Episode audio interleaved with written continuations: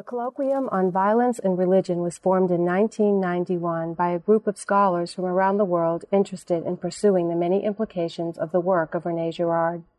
Each year, the Colloquium holds a conference at which scholars and other interested members of the Colloquium present the fruits of their research in a wide range of fields. Professor René Girard. I'm going to, to go back to the ground now and talk to you about the mimetic theory. I'm going to do something on reciprocity, because have you noticed that all human relations are absolutely reciprocal, the worst like the best? And what is it? It's imitation. Imitation, if someone does something kind to you, you do the same. You're compelled to do the same, because if you don't, something is wrong. Therefore, what do you do? You imitate them. But if they start being mean or turning their back upon you, what do you do? You turn their back, your back too. And most of the time they don't see it since their back is already turned. But usually you manage to make it known to them that you understand how they feel about you and that you feel the same, which means you add a tiny bit of uh, disagreeableness to the existing disagreeableness as you see it.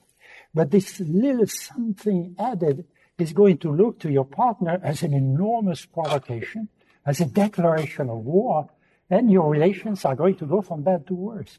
But whether you exchange compliments, nicenesses, greetings, or insinuations, indifference, meanness, bullets, atom bomb, it's always an exchange.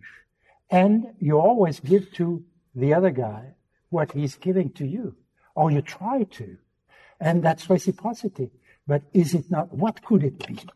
You know, even the word reciprocity is a little bit mysterious, because it probably refers to the tide, to the back and forth movement of the tide, which is a strange way of referring to human relations, you will say. But if you look at animals, animals are not having reciprocal relations. Or they are not having reciprocal relations, and as a matter of fact, they, they never look at each other. If you look at animals, you will know uh, Kipling, you know, Rudyard Kipling, who wrote about animals, of course, in the Jungle Book, which is not very popular today because it's not politically correct. It's imperialistic and all sorts of things which are bad. So people don't read it anymore. Anyway, he has that myth, which is a very anthropocentric myth, that animals cannot sustain the look of man. You know, Mowgli in the Jungle Book looks at the wolves and they have to move away. And it's true. If you look an animal in the eyes, you will see that very quickly his eyes will wander away. But I don't think it's for the reason. For Kipling, it meant that man is so superior, you know, that animals cannot stand the look of man. I think this is pure myth, of course. But to an animal, the look of a man means absolutely nothing. And he's not going to eat your eyes anyway. Therefore, he is looking away, because it does not interest him in the slightest. You see, and the, the, the explanation, in a way, is the opposite of that of Kipling, even though the observation is very true. But I'm not going to talk about reciprocity now, because I promised to Sandy not to do that. But I'm going to do... I'm going to do another one of these messy introductions to the mimetic theory. I've already given about twelve or thirteen that cover, and one more will be all right. Sandy already defined uh, uh, the, mimetic, the main thing about the mimetic theory is that, you know, imitation has always played an enormous role in the thinking of man. And after all, it's extremely important in the Bible and in the Gospels. The imitation of uh, Jesus is absolutely essential, but imitation is so unpopular today that in many churches they don't say imitating Jesus, they say following. But what does following mean if not imitating? You see what I mean? Anyway, imitation is all over the place. Imitation is essential in the greatest of all philosophers, Plato. Aristotle defined man as the most, which is a very profound definition, and still valid today, the most mimetic of all animals, you know? And, but at the same time, all the theoreticians of imitation, including at the end of the nineteenth century, at the end of the nineteenth century, there was a period where imitation explained everything. In France, there was someone named Gabriel Tarde, who is revived a little bit from time to time. But these people are not interesting. They take all the drama out of imitation. How could there be drama in imitation? They don't see that imitation is the main source of violence in man. Who does that? When you say imitation, everybody thinks of being sheepish, gregarious, following people. Not true at all. It is true in many instances, of course. But what is true, too, is that imitation does not affect merely your gestures, your words, or your ideas. You imitate them from other people, no doubt. But you also imitate desires, you see? And the only people who really know that are great writers. Shakespeare talks about nothing else. That's why I fell in love with Shakespeare in uh, Buffalo. Most of the first comedies of Shakespeare begin with two young friends, sometimes four, and as in Midsummer's Dream. And they have been friends since early infancy. And they are friends, they say so themselves, because they do, they like everything alike. They like the same books, they like the same, everything, you know. And then suddenly what happens? Because they like everything, they fall in love with the same girl. And uh, all hell breaks loose. It's so important in Shakespeare. And it comes back at the end of his life in the, the greatest of these plays is The Winter's Tale, which is very mysterious because it's an even greater play on jealousy, in my view, than Othello. I don't want to offend Sandy, though, but um, he loves The Winter's Tale, too. But it comes after Othello, and it's about the insane jealousy of a man for his best friend, you know. There are only two great writers who understand that to the same extent as uh, uh, Shakespeare, and uh, one is Dostoevsky. And I think the other one is Dante, even though the, it might be questionable. But if you love the same thing as your best friend, he becomes your best enemy, of course. And in Shakespeare, the number of lines which express this mystery of the conflation of the greatest affection for your friend and the greatest jealousy for the man who is in love with the same thing, it's tremendous. And theory, the theory of man, should assimilate this insight. It does not. I'm a Darwinist, you know. I believe in uh, natural selection. And there is a famous man today who is Richard Dawkins. And Richard Dawkins said, we have to explain culture too by evolution theory.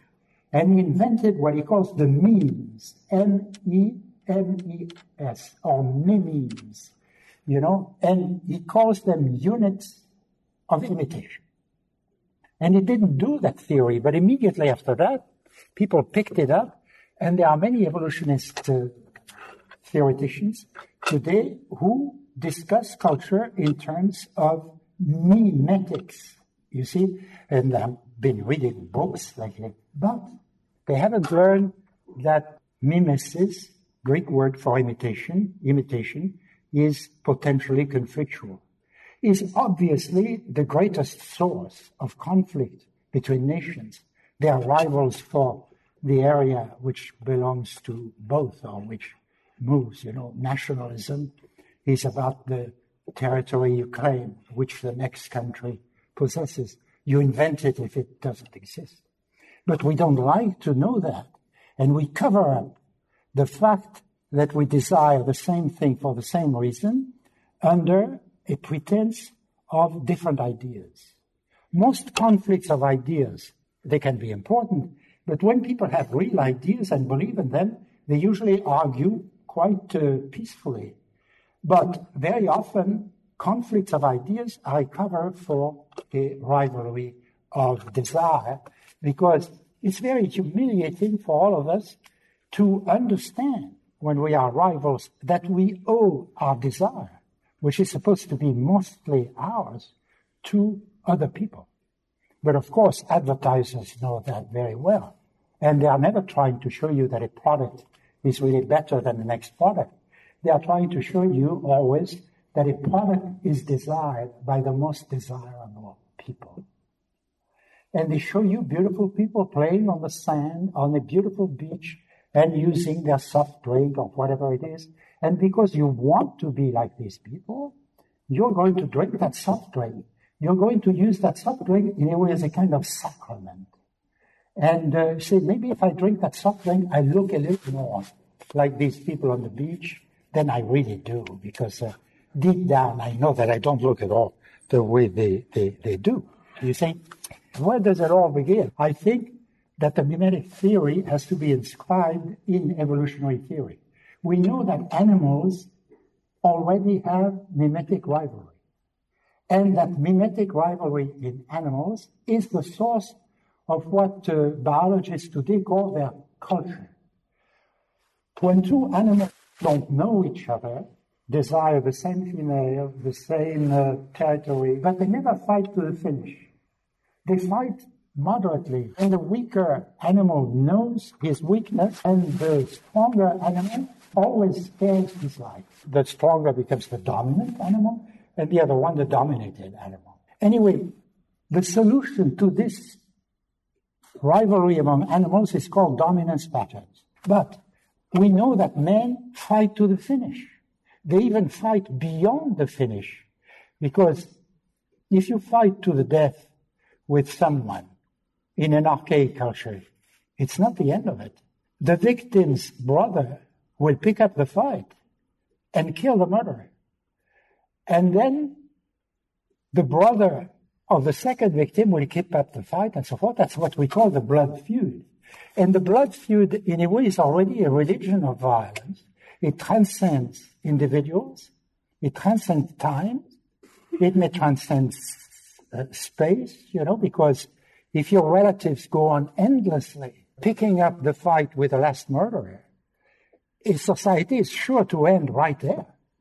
That is why revenge is not a cultural institution. Revenge is pretty much universal if you start looking at archaic culture. But all cultures have to prohibit it. If they didn't, they would be doomed from the start. So there you have a contradiction in man. The question is, how can man form societies, long-term associations, on the basis of that form of rivalry which is endless, which goes on forever? And what does it mean? Should we speak of evil and so on? No, no. And there, I think we have to use a scientific language. It just means that you cannot stop imitating the violence of your opponent any more than you can stop imitating the kindness. Kindness escalates and turns into what we call love, which obviously animals don't have. But it escalates the other way too. And it turns into deadly violence, which animals don't have either. And there you have two characteristics of man, which you can define practically, I think, empirically. And I think it's very important. And you can show that you cannot deal with human culture as you deal with animal culture, because it begins with a crisis. All communities have crises.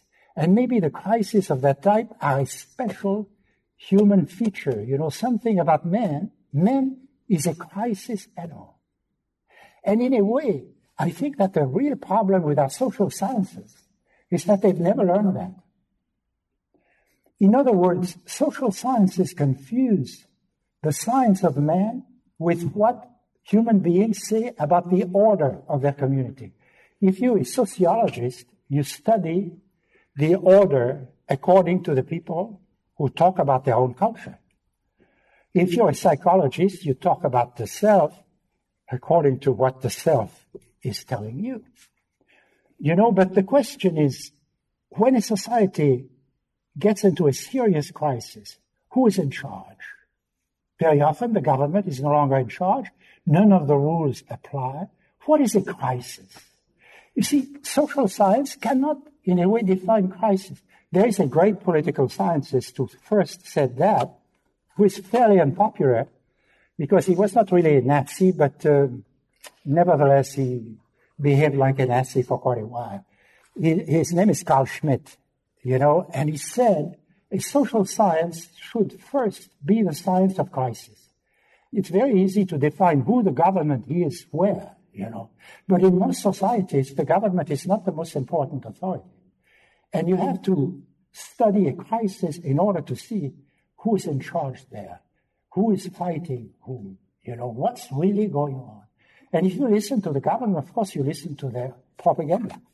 Now, in a way, the mimetic theory would like to do that, because the mimetic theory necessarily starts with crisis. The extra-mimetic power of man. Aristotle is right in saying man is the most mimetic of all animals, because we know very well that the great apes are next to us. They are more mimetic than other animals. They are so mimetic that we laugh at them, just as we laugh at ourselves. But we are obviously much more mimetic than they are. And therefore, it must be out of that crisis what must have happened at the time of harmonization, on hundreds of thousands of years maybe, is that dominance patterns disappeared. Since animals have a culture now, to talk about the process of harmonization, the beginning of man, it's not enough to talk about biological changes. You have to talk about cultural changes, because we know that the last stages of evolution, of the evolution of man, are both cultural and physical. For instance, the infant, the, the, the human infant, needs so much care for so many years that it is impossible to think humanity could develop without any culture. In other words, without any taboos on violence, on violence inside the family. We know that the male would not tolerate being separated from the female for as long as it is necessary in a human family for the uh, education of the uh, uh, young children. Therefore, there must be a mix between the two. Therefore, we have to find mechanisms which are at the same time part of culture and which at the same time should be quite mechanical, happened spontaneously, because no man was capable of inventing them. And I think that religion goes back that far, that the, the incredible power that religion has over us must be there already at the beginning of man. And we have, a, we have to find a way to talk about religion in a scientific way, which will not be either anti-religious, as it is today, nor pro-religious in a spiritualist way, which is completely out of order at that time. Therefore, the discussion, you know, between the creationist and the uh, evolutionist, and even between the spiritualist and the materialist, all these things today are, are becoming outmoded, I think. The question is to find ways to talk about what happens when these dominance patterns disappear and when human culture, a human type of culture, is beginning to take over. And how can we know about that? Well, I think we have to look at the structure of uh, religion. And today again, you know, when, you, when people discuss about religion or against religion, they tell you that religion is a view of the world, you know. And uh, the scientists, most scientists, are stuck with that idea that religion is an outdated view of the world, is a kind of fanciful view of the world, because these people didn't know how to explain better the mysteries of the universe. But if you look at an archaic society, they couldn't care less for the mysteries of the universe. They never talk about them. They don't suspect there are mysteries of the universe. You have to be incredibly sophisticated to look at the starry night, you know, and so forth. That's the way the nineteenth century saw the beginning of religion. They look at the stars, you know, and they invent God. Not true at all. They had more serious problems to contend with, you know, which I think one of them was the problem not only of the outside world, of the forces of nature, disease, and so forth. Animals cope with that. But with violence, which must get worse and worse as people get closer and closer to humanity. Therefore, at the very moment when man needs most protection against his own violence, suddenly there is no more if the dominance patterns disappear. And then what can happen? In order to find out, I think you have to observe the most ancient religions we know, which are archaic religions. These religions that don't care at all for the mysteries of the universe and are divided into three parts, really. Uh, The, the first one is prohibitions, what you shouldn't do, never. sometimes some exceptions. The second part is sacrifice, which is very strange because in some way sacrifice is the opposite of prohibition. Prohibitions forbid violence, and sacrifice requires of you one certain violent action, which is the killing of a victim. Many theologians and people, you know, who are very politically correct, try to say that uh, sacrifice, the violent part, may not be the essential part, that it's only incidental. If you're sending an animal to the god, what can you do after that? You cannot keep this animal in the flock. You have to get rid of it somehow, discreetly. And what else to do but to kill that animal? It's not true. Violence is essential in sacrifice.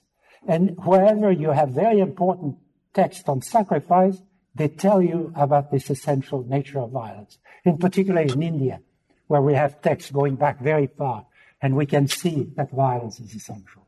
So you have that mystery of religious institutions, which are at the same time against violence, prohibitions.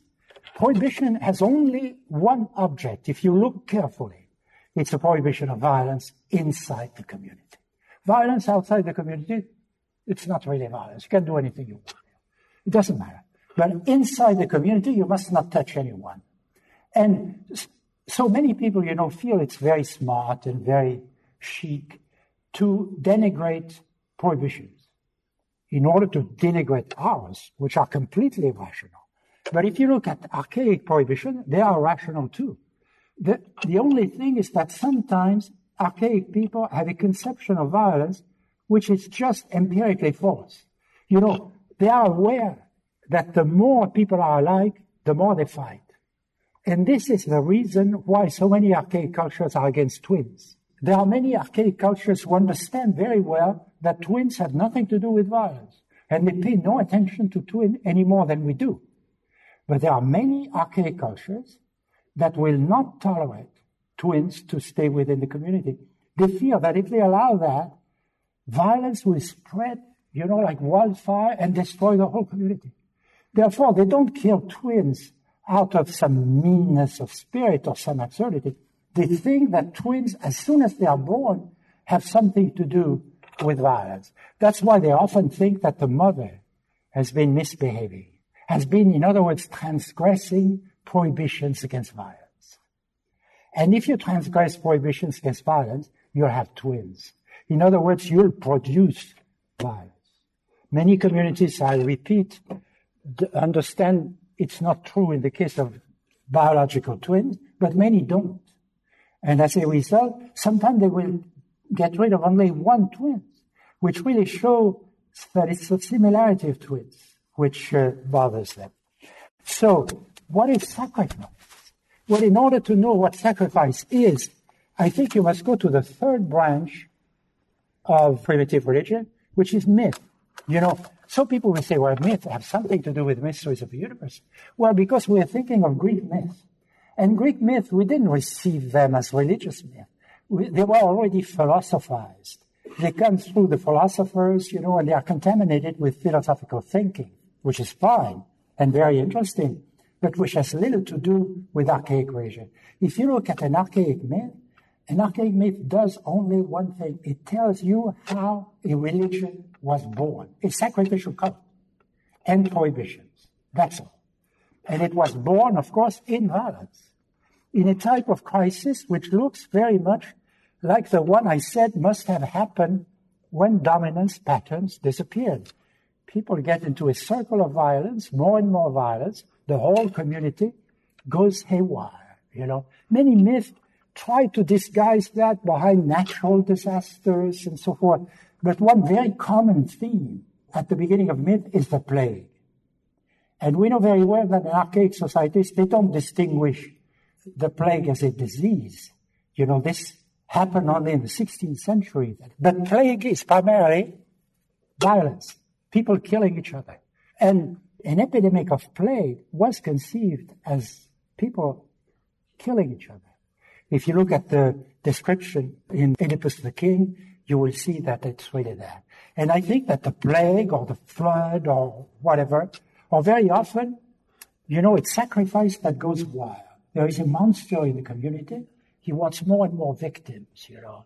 And uh, he, as he gets more and more victim, of course, sacrifice disappears as a source of peace. It becomes violence itself. It, uh, it joins up with the violence of the community that normally it should fight. Therefore, the whole community goes haywire, you know, and you have a crisis that seems to be impossible to cure, because the more you go, the more violence you have. But if you look at all myth, you will see that after this crisis is described, the focus shifts from the community to a single character.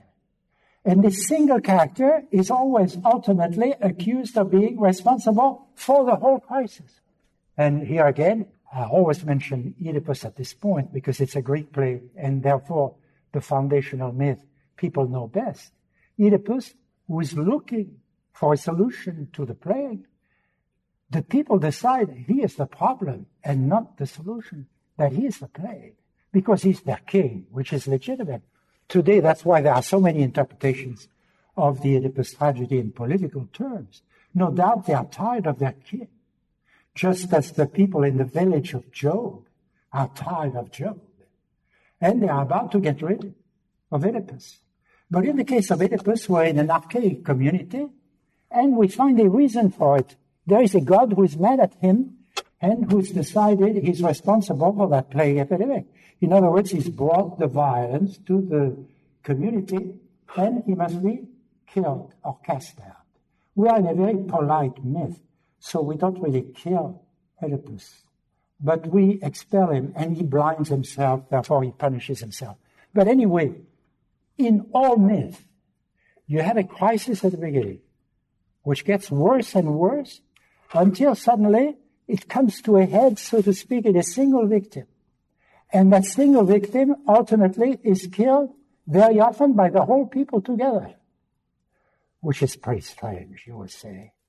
In the Oedipus myth, there is a kind of trial, of course, and so forth, but this is highly civilized. If you look at really archaic myth, you will see that very myth, where you have that crisis at the beginning, it's always there, end up with actual legend.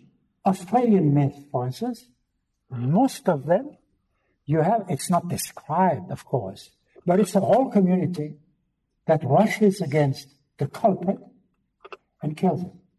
Very often it's animals. Very often it's animals that are capable of charging collectively.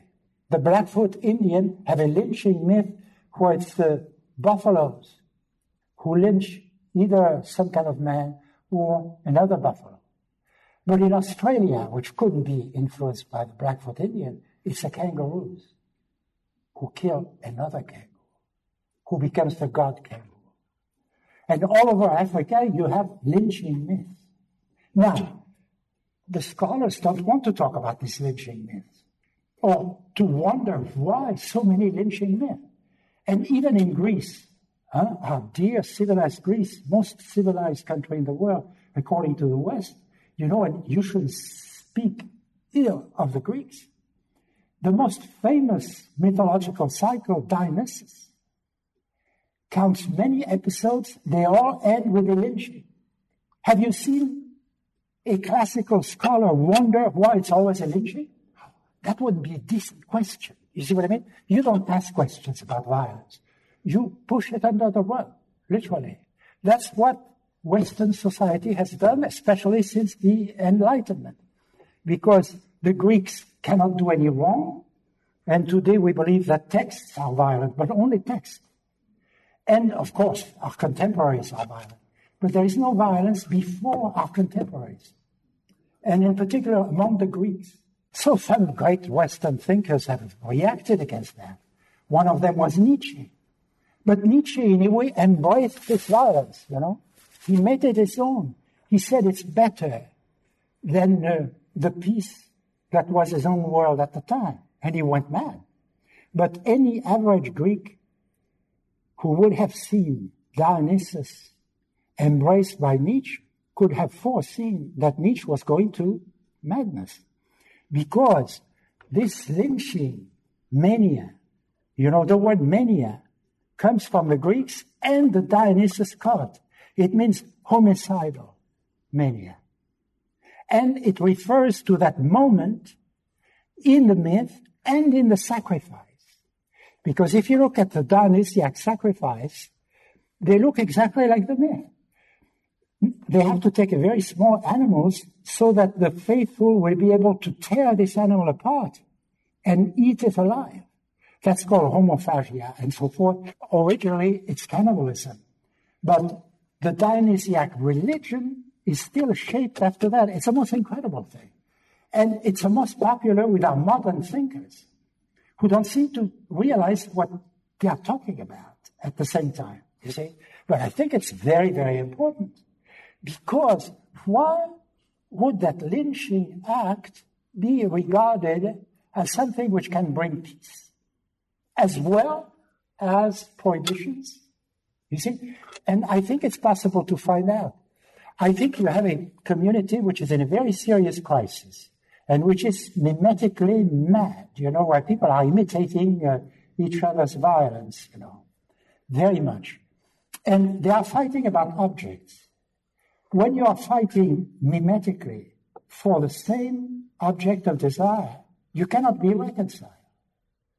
But sooner or later, this object will be destroyed and so forth, and only antagonist will be left. And when you're fighting the same antagonist mimetically, you immediately reconcile. You form an alliance against. People can cannot desire together the same object, but they can hate together.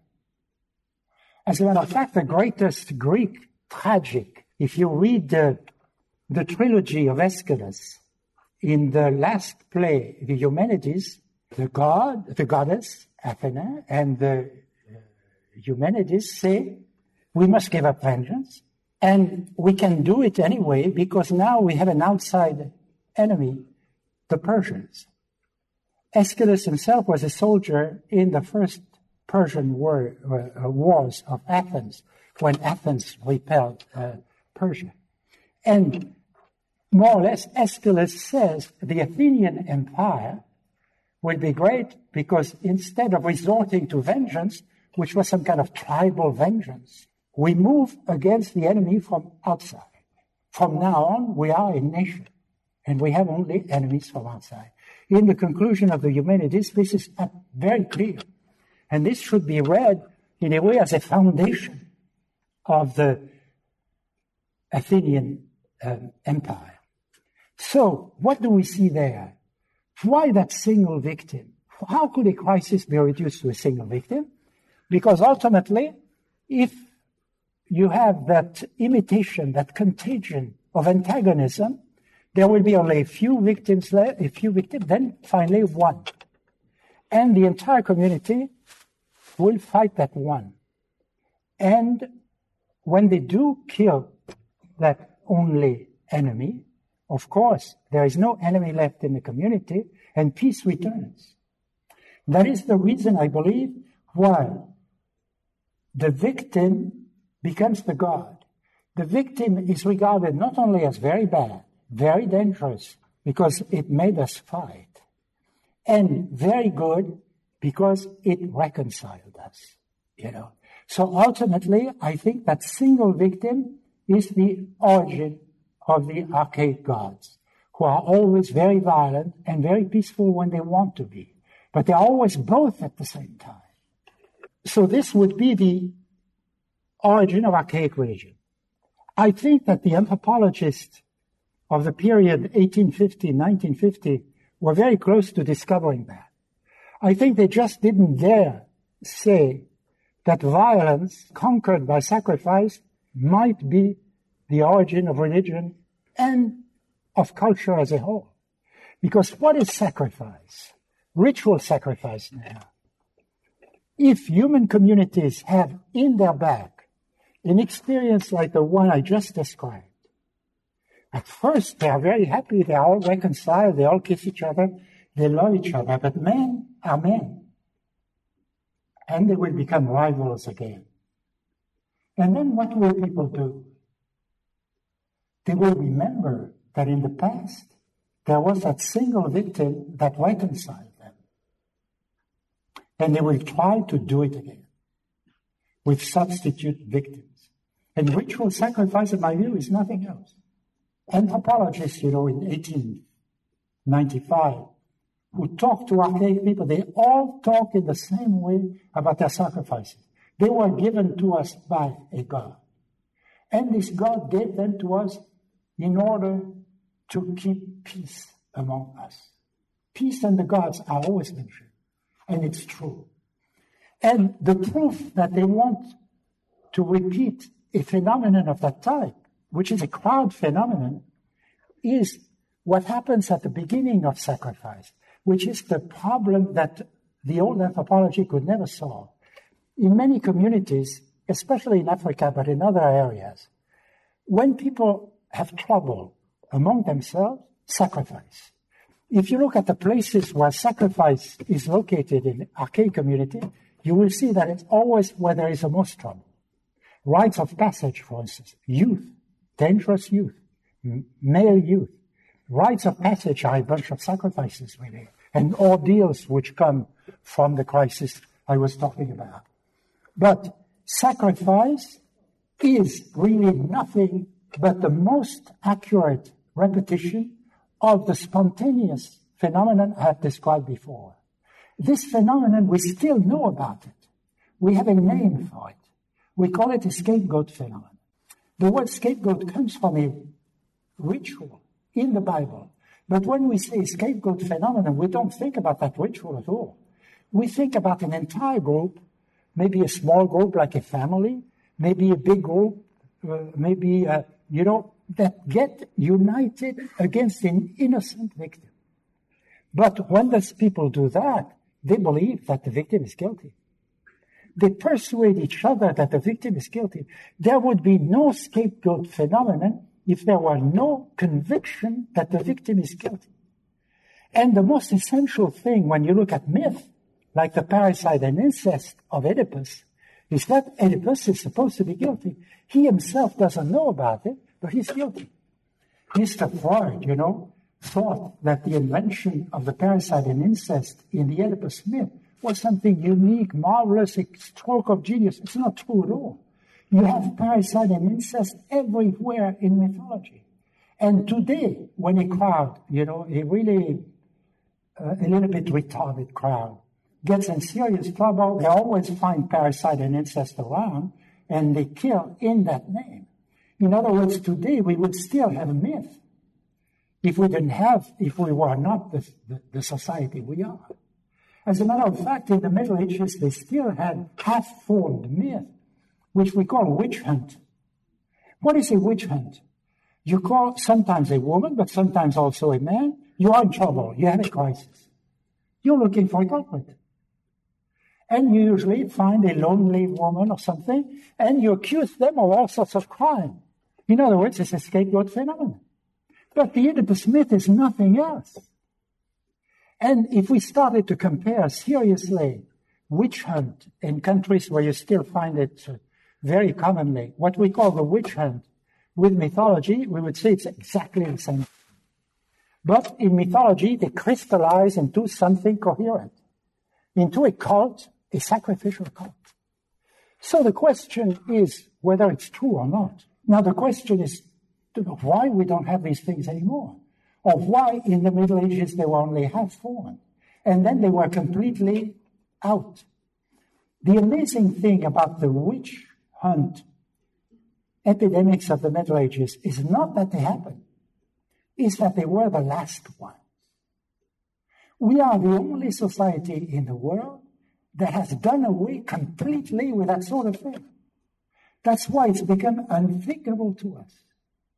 But the Middle Ages are very important for this, not because they are bad, not because Christianity is bad or this is that. No, because it was a period where, I'm going to try to show you now to the end in a few minutes, the influence of the Bible was becoming so important that this sort of thing was becoming more and more impossible in our society. You're going to tell me it still happens, it's true.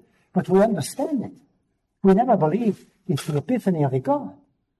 So what is the difference between Judaism and Christianity? It's very paradoxical, because if you look at Judaism and Christianity, or rather at the Bible and at the New Testament, what do you find? You find that there you have exactly the same sort of thing that I have been describing. The Lamb of God is a much nicer expression for exactly the same significance. But the Lamb is a sacrificial victim, which says that Jesus has been killed by people for reasons which had nothing to do with him ultimately, and that he was an innocent victim, that he was a kind of scapegoat. Here I gave a lecture on the Joseph story. Who is Joseph? He's not his son like Oedipus. He's a brother. But unfortunately for him, he's twelve brothers. And they're all jealous of him. And what do they do? They sell him into slavery. At first, they wanted to kill him. They dipped his tunic, you know, in blood to show to the father to see he's been devoured or, and so forth. But anyway, what do they do? They scapegoat poor Joseph, you know. And this is so true that uh, J- Joseph ultimately puts them to a scapegoat trial before forgiving all of them. Now look at the storms, you know. Some people tell you the storms are very violent, you know, you have a victim there that curses uh, um, his uh, fellow citizens and so forth. But what is the situation? In probably half of the storms, you have the narrator who is surrounded by a crowd. And the crowd is moving in to close the circle. And the crowd is becoming more and more threatening. And the crowd is compared to bulls, to dogs, or to other lynching animals.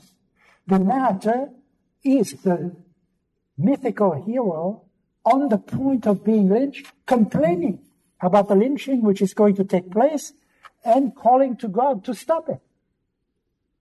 You see, but it's the same, same thing as in myth.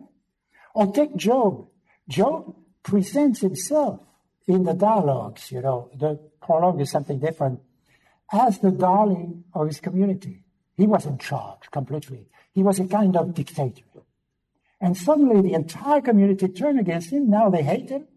And they find him guilty of all sorts of things. And they delegate the three friends who are not friends at all. But in order to force him to convince, as if he were a, a, a Soviet uh, leader in the nineteen thirties, you know. And uh, that's the difference with Oedipus.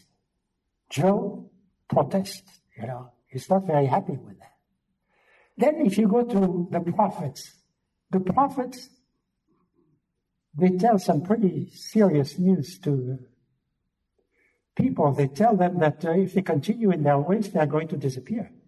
And they are very unpopular, and they are terribly mistreated. And the most autobiographical of the prophets is Jeremiah, who really shows himself as a quote-unquote scapegoat of his community. Then ultimately, you have this incredible, these two chapters of the second Isaiah, you know, fifty-two, fifty-three, where you have description of the lynching of the suffering servant.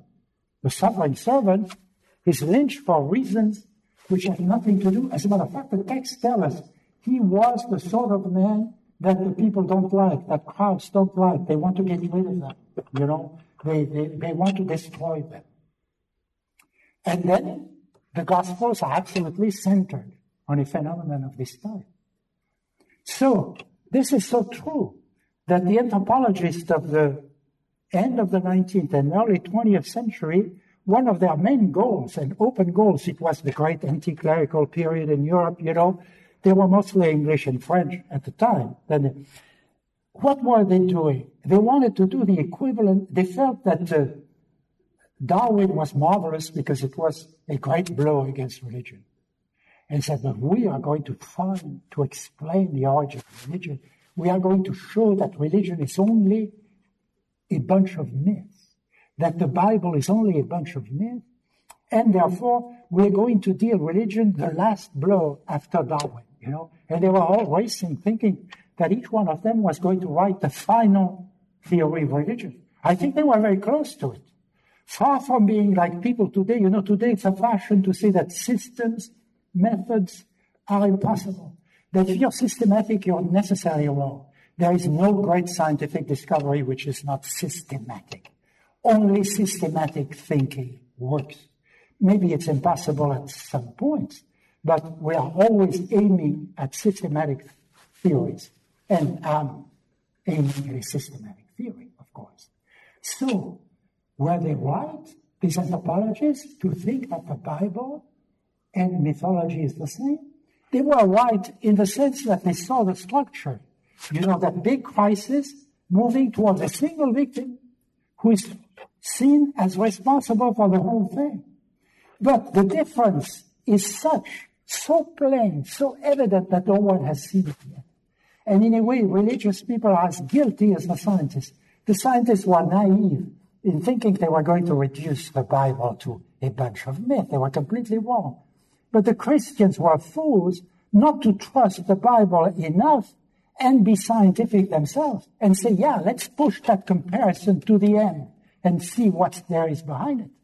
And if you do that, you discover the truth, of course, is that all mythical heroes are guilty. Why are they guilty? Because the point of view on the event which they describe, which is the crisis plus its resolution, and they worship the whole thing because it was a solution for them, the return of peace. They worship it, but they believe in the scapegoating. When you have a scapegoat, you don't call him a scapegoat. You say he has committed parricide and incest. You see what I mean? In order to be able to talk about scapegoating the way we do, we have to understand it. And how do we understand it? Because the Bible tells us that these same victims are innocent. Joseph is innocent. The Bible tells you that his brothers are jealous. Job is innocent. There are a few sentences in Oedipus the King that show that Sophocles had doubts about his own myth.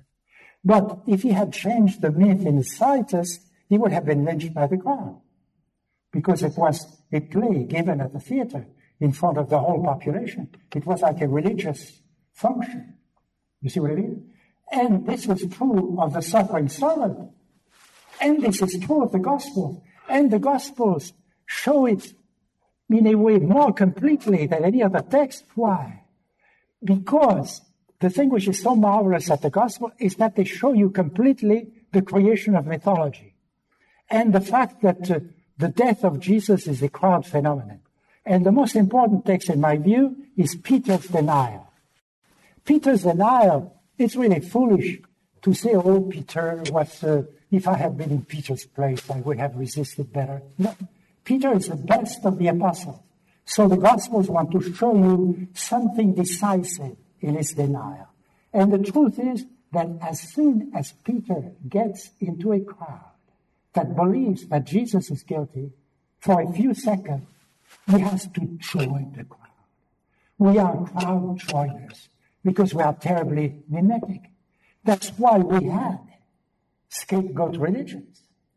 But the Gospels show you Peter in order to teach you not to do the same thing. The very fact that Peter's denial, when you think what it means for the apostles, you know, all the scholars today tell you that uh, the Gospels are a bunch of crooked texts which try to... But if they were crooked texts, the first thing they would have done away with was Peter's denial, who was the head of the church. You know. They didn't. Why? It tells you about men, the essential thing. Most of the time they fight together, but when a card falls, they will all try to fight. And that's why they can be a society. And now the time has come to do something else.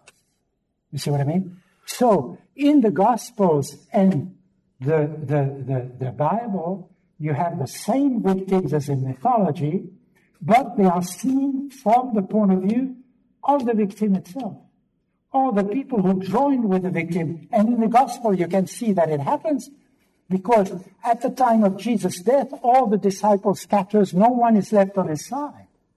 In other words, what the Gospels tell you, it's a light from God that taught them the truth. They never learn by themselves.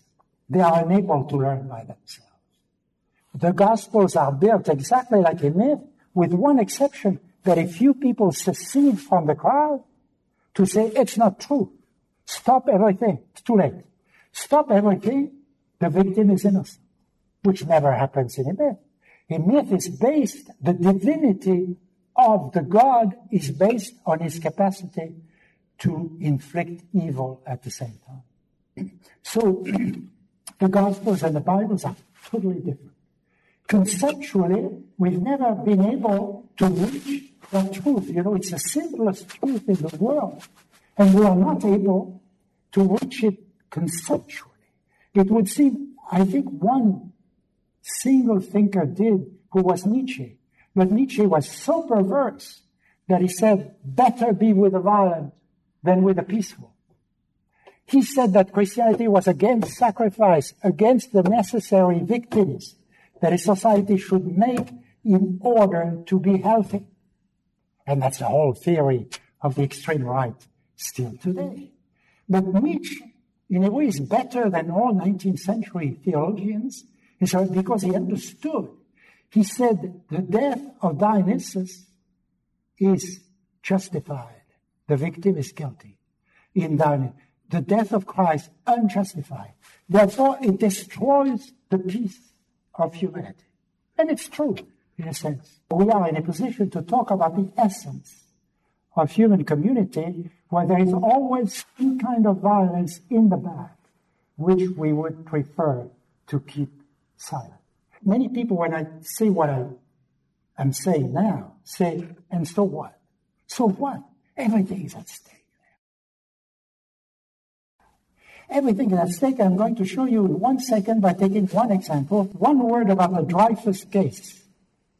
We all know about the Dreyfus case in France at the end of the nineteenth century. It's not very good to have a Dreyfus case.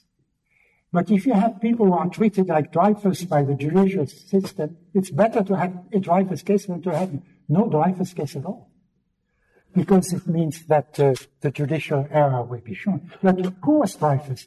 He was a French officer. He was Jewish, favorite scapegoat of the culture. And he was accused very specifically of having written a document which was uh, classified secret and had been sent to the Germans. And France was in a crisis. France knew that uh, the war of eighteen seventy was not the end of it, that the Germans were stronger. France was worried about itself and about its army, especially. So it was nice, the idea of having a good traitor there, you know, who would comfort people. So the majority of the nation believed in the guilt of Dreyfus, as you know, who was sent to the forced labor in uh, uh, French Guiana. But after a while, some people began to have doubts.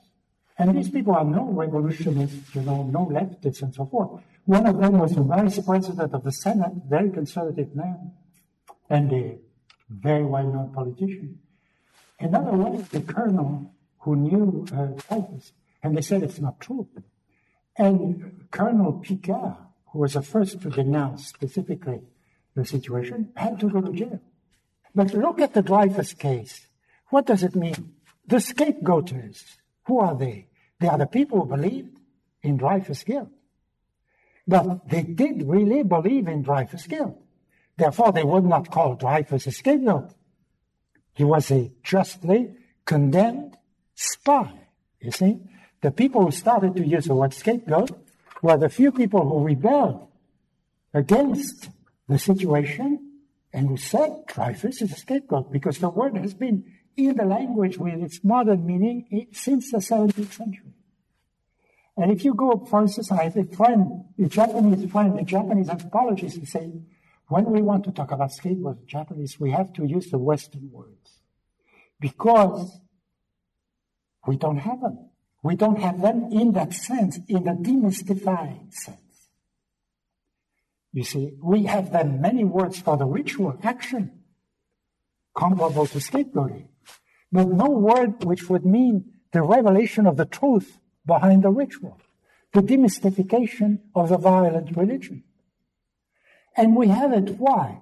Because we have the Lamb of God. People should not say scapegoat. It would be much nicer and better to say all these victims are lambs of God, very literally, because they are other Christ, they are Christ figures, sometimes we say. Because in a way they suffer from the crowd, not being uh, uh, responsible for it. which is the absolutely fascinating thing. Well, I think I'm going to leave you on that uh, Jewish uh, Christian note and uh, ask for your questions.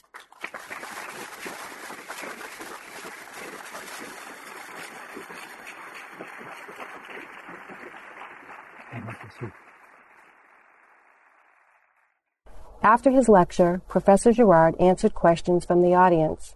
The microphone he was wearing did not pick up the questions, but in most cases his answers indicate the nature of the question, and in every case his responses were an extension of his formal presentation. The thing which is fascinating about the second Oedipus play is Oedipus of Colonus. And uh, Oedipus of Colonus is the arrival of Oedipus in the suburb of Athens, which was the place of birth of the author, Sophocles. And Sophocles likes to think that Colonus, in a way, adopted Oedipus. But the second play is very different because instead of seeing the culprit, the man guilty of parricide and incest, we see the god. In other words, we see the transformation of the guilty victim into a good god. Because Oedipus was a minor divinity in Greece. He was a divinity of what? An archaic god is always the god of the law he transgresses before it exists in principle. He's a god of marriage. But many scholars, you know, say, well, the second Oedipus is very different from the first. It's not a great tragedy because Oedipus was very old, you know, and just couldn't be as tragic. I really think that he follows his own way, and it's Dionysus, Oedipus, who is the hero of Oedipus at Colonus, whereas it is the mean scapegoat who is the hero of uh, Oedipus the King. You see, so in the two plays, in a way, you have the whole uh, evolution of uh, a normal religion, archaic religion. In a tragic context, of course, which changes many things, make, makes many things more civilized. Oedipus seems to be the object of a real investigation, of a real trial, and so forth. But it's a form of lynching, you can be sure. The, the archaic sacred must always contain that element of violence which makes it potent, which can turn into peace. If you look at sacred kings, who are sacred kings? You know, the first monarchies, I say the first, we are not sure, but we can be pretty sure. Who invented the monarchy? You know, no one knows. But a sacred king is a king who is selected as king and is in power for a while. And after a certain number of years, which varies, as a matter of fact, we don't know anything about it, that king is sacrificed, killed. Then we know there is an evolution, and later on the king is no longer sacrificed. A substitute for the king is sacrificed, or an animal, or there are. But what does it mean that the king is sacrificed? I really think that at the beginning, you have the phenomenon I talked about. You have the killing of a victim, and the killing reconciles the community.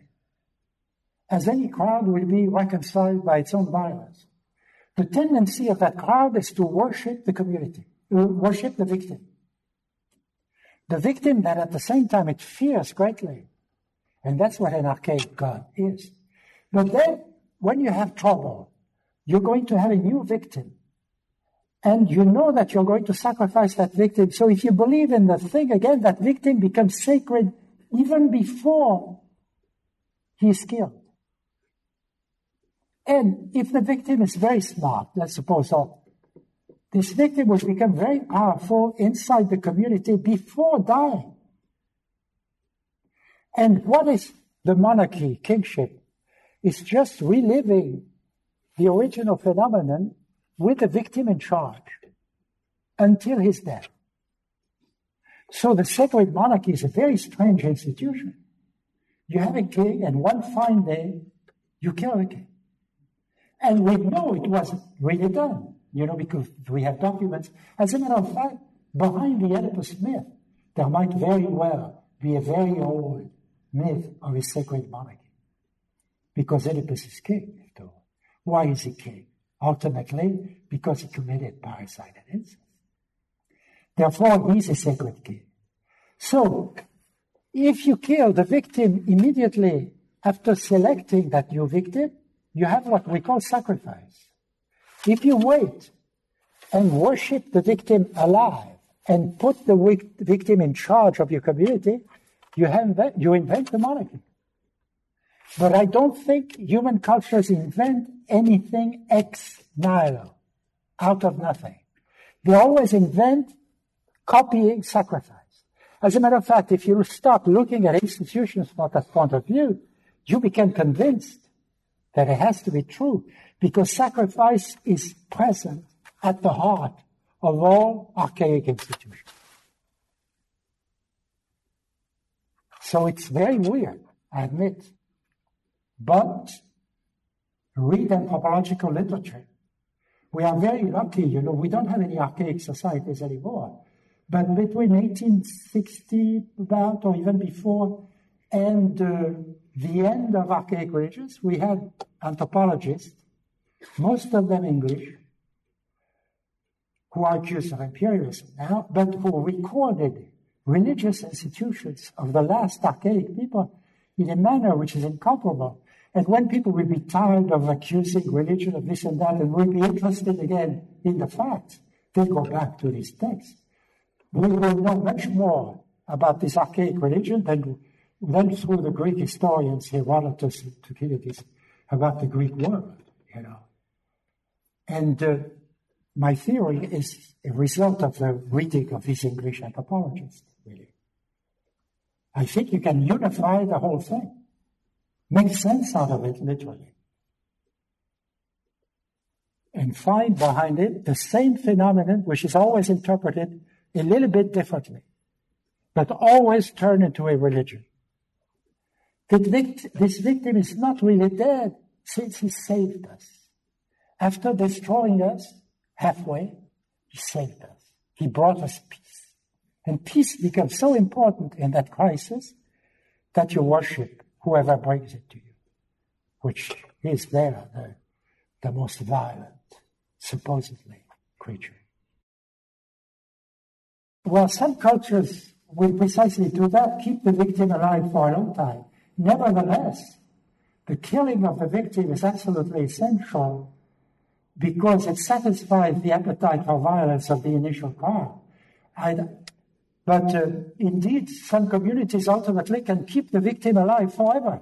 You know, French kings, if you look behind it, there is a little bit of uh, a whiff of uh, sacred monarchy. But, of course, if you look at Louis the fourteenth, Louis the fifteenth, no hint of sacred monarchy. But go and look at the trial of the king and of the queen. The queen was accused of incest with her son. If you look at the trial of Louis the sixteenth and Marie Antoinette, you find all the archaic accusations. And it was a crowd phenomenon, ultimately, a huge one. So you can read the French Revolution in terms which are not the same, of course, but where you see aspects of these archaic realities which reappear quite suddenly. Inevitably, we live in a world which, from the point of view of this phenomenon I'm talking about, is completely imperfect. We live in a globalized world. Therefore, many different communities with different interests, interests interpenetrate each other. If you go back to archaic communities, you go back to communities which we can assume were pretty much isolated and were experiencing certain things all by themselves. Today there are constant interferences with outside. Therefore, you cannot theorize it. You know that you're dealing with the same phenomena which have evolved in a certain way, but which are not, quote unquote, I would say perfect, in the sense that you can see them operating in certain myth. So you can say there are mythical th- aspects to everything, but usually if you start talking about them, you will want to use them for one side against the other, which means that you're necessarily going to distort them, because you're going to interpret them according to the, your own views. I feel you, you don't have any more test of objectivity.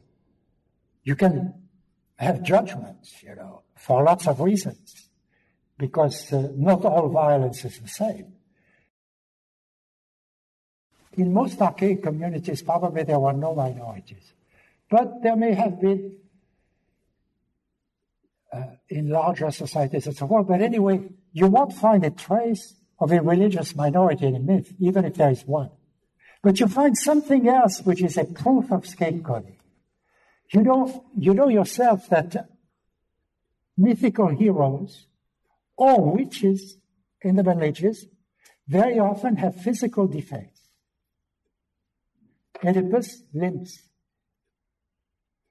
Uh, witches uh, may be representative.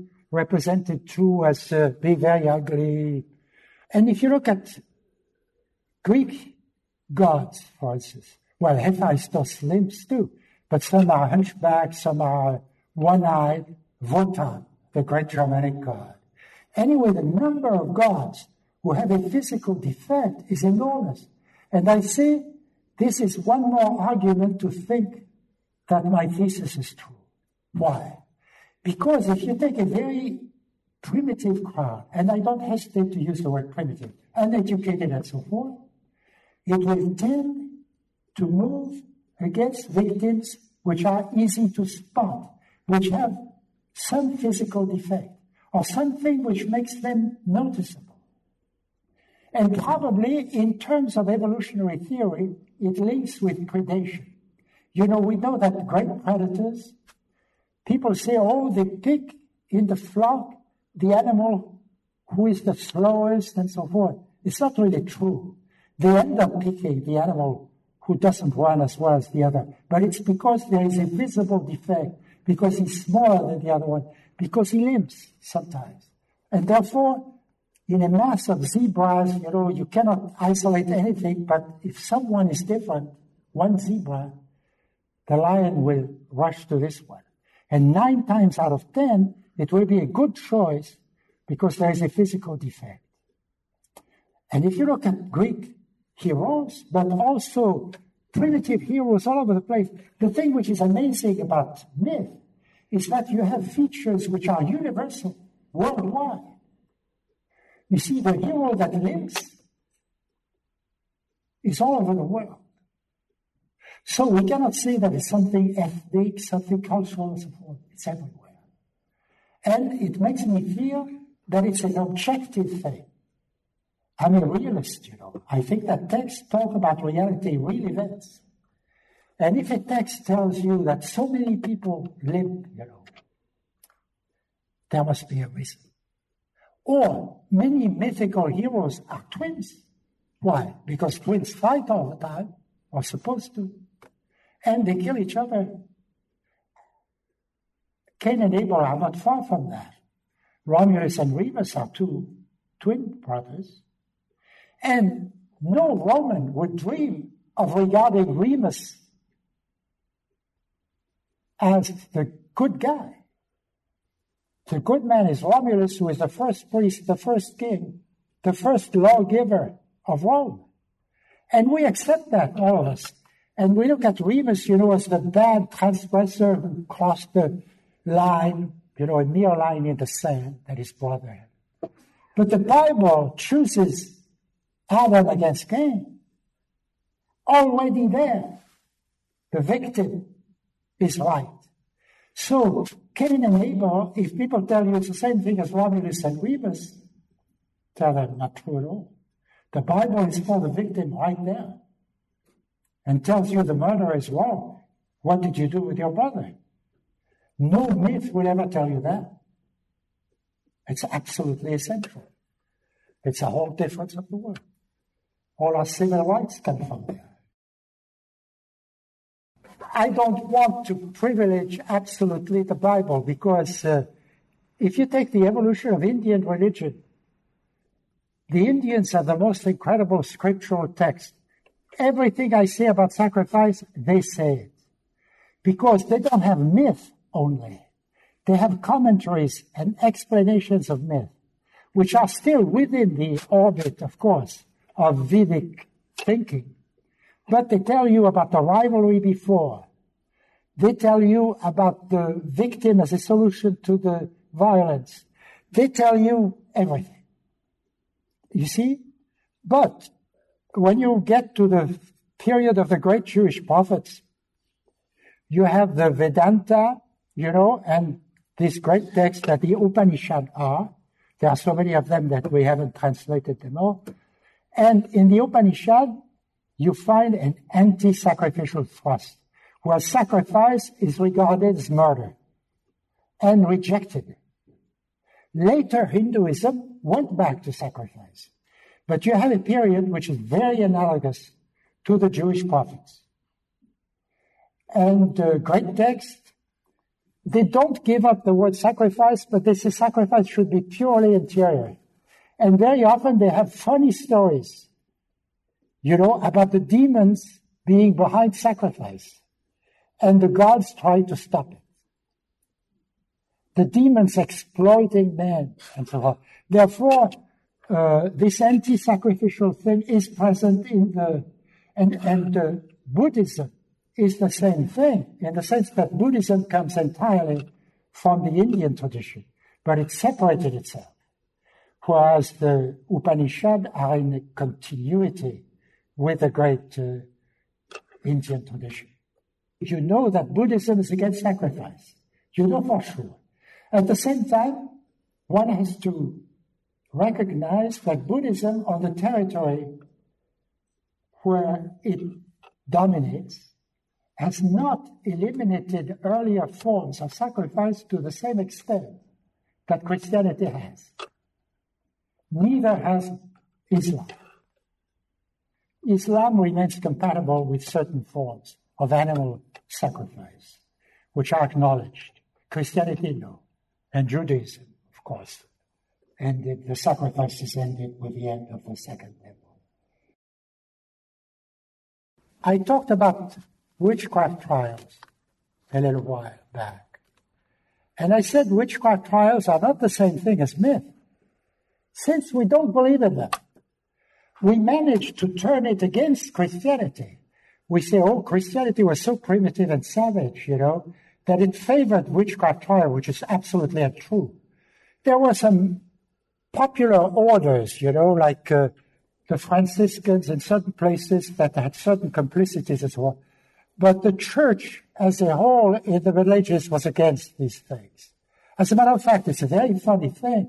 We have a letter of the Grand Inquisitor of Spain in the year sixteen hundred against witch hunting in the name of rationalism. I, it's in some anthology about religious texts in this country. It's not often quoted. But it's very funny in view of the showing the complexity of these things, you know, instead of our simple attitudes. Uh, but uh, why don't we believe in witchcraft trials?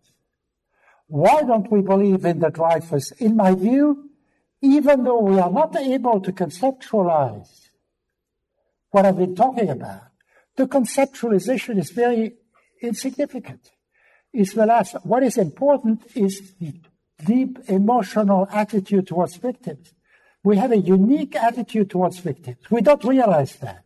You know, we say, oh, we are so bad, so violent. We are the only society of the world which has ever been worried about its own violence. You can go back to any society in the past. There is no society that ever worried about violence, especially its own. It was regarded as one of these facts of life about which you cannot do anything. So we are constantly accusing ourselves as if there were better societies before that we could give as examples of nonviolence compared to us. You know, and Voltaire, the Enlightenment, believed that so much that when he wrote Candide, he decided to have a counterexample. And there is no doubt that he must have looked for some place that he could use, and he decided there was none. And he invented a false one, his El Dorado, which is a myth.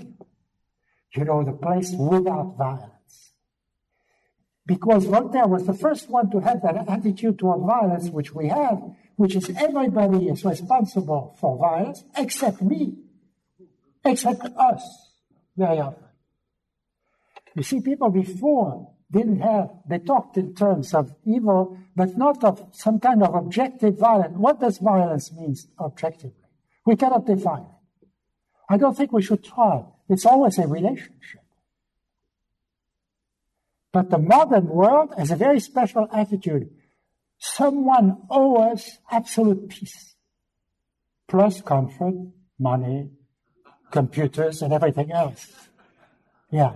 It doesn't seem to be working quite right at this present moment, you know. And people are having second thoughts about uh, enlightenment optimism. And all I want to do is to uh, increase a little bit this, these doubts in you. Thank you very much.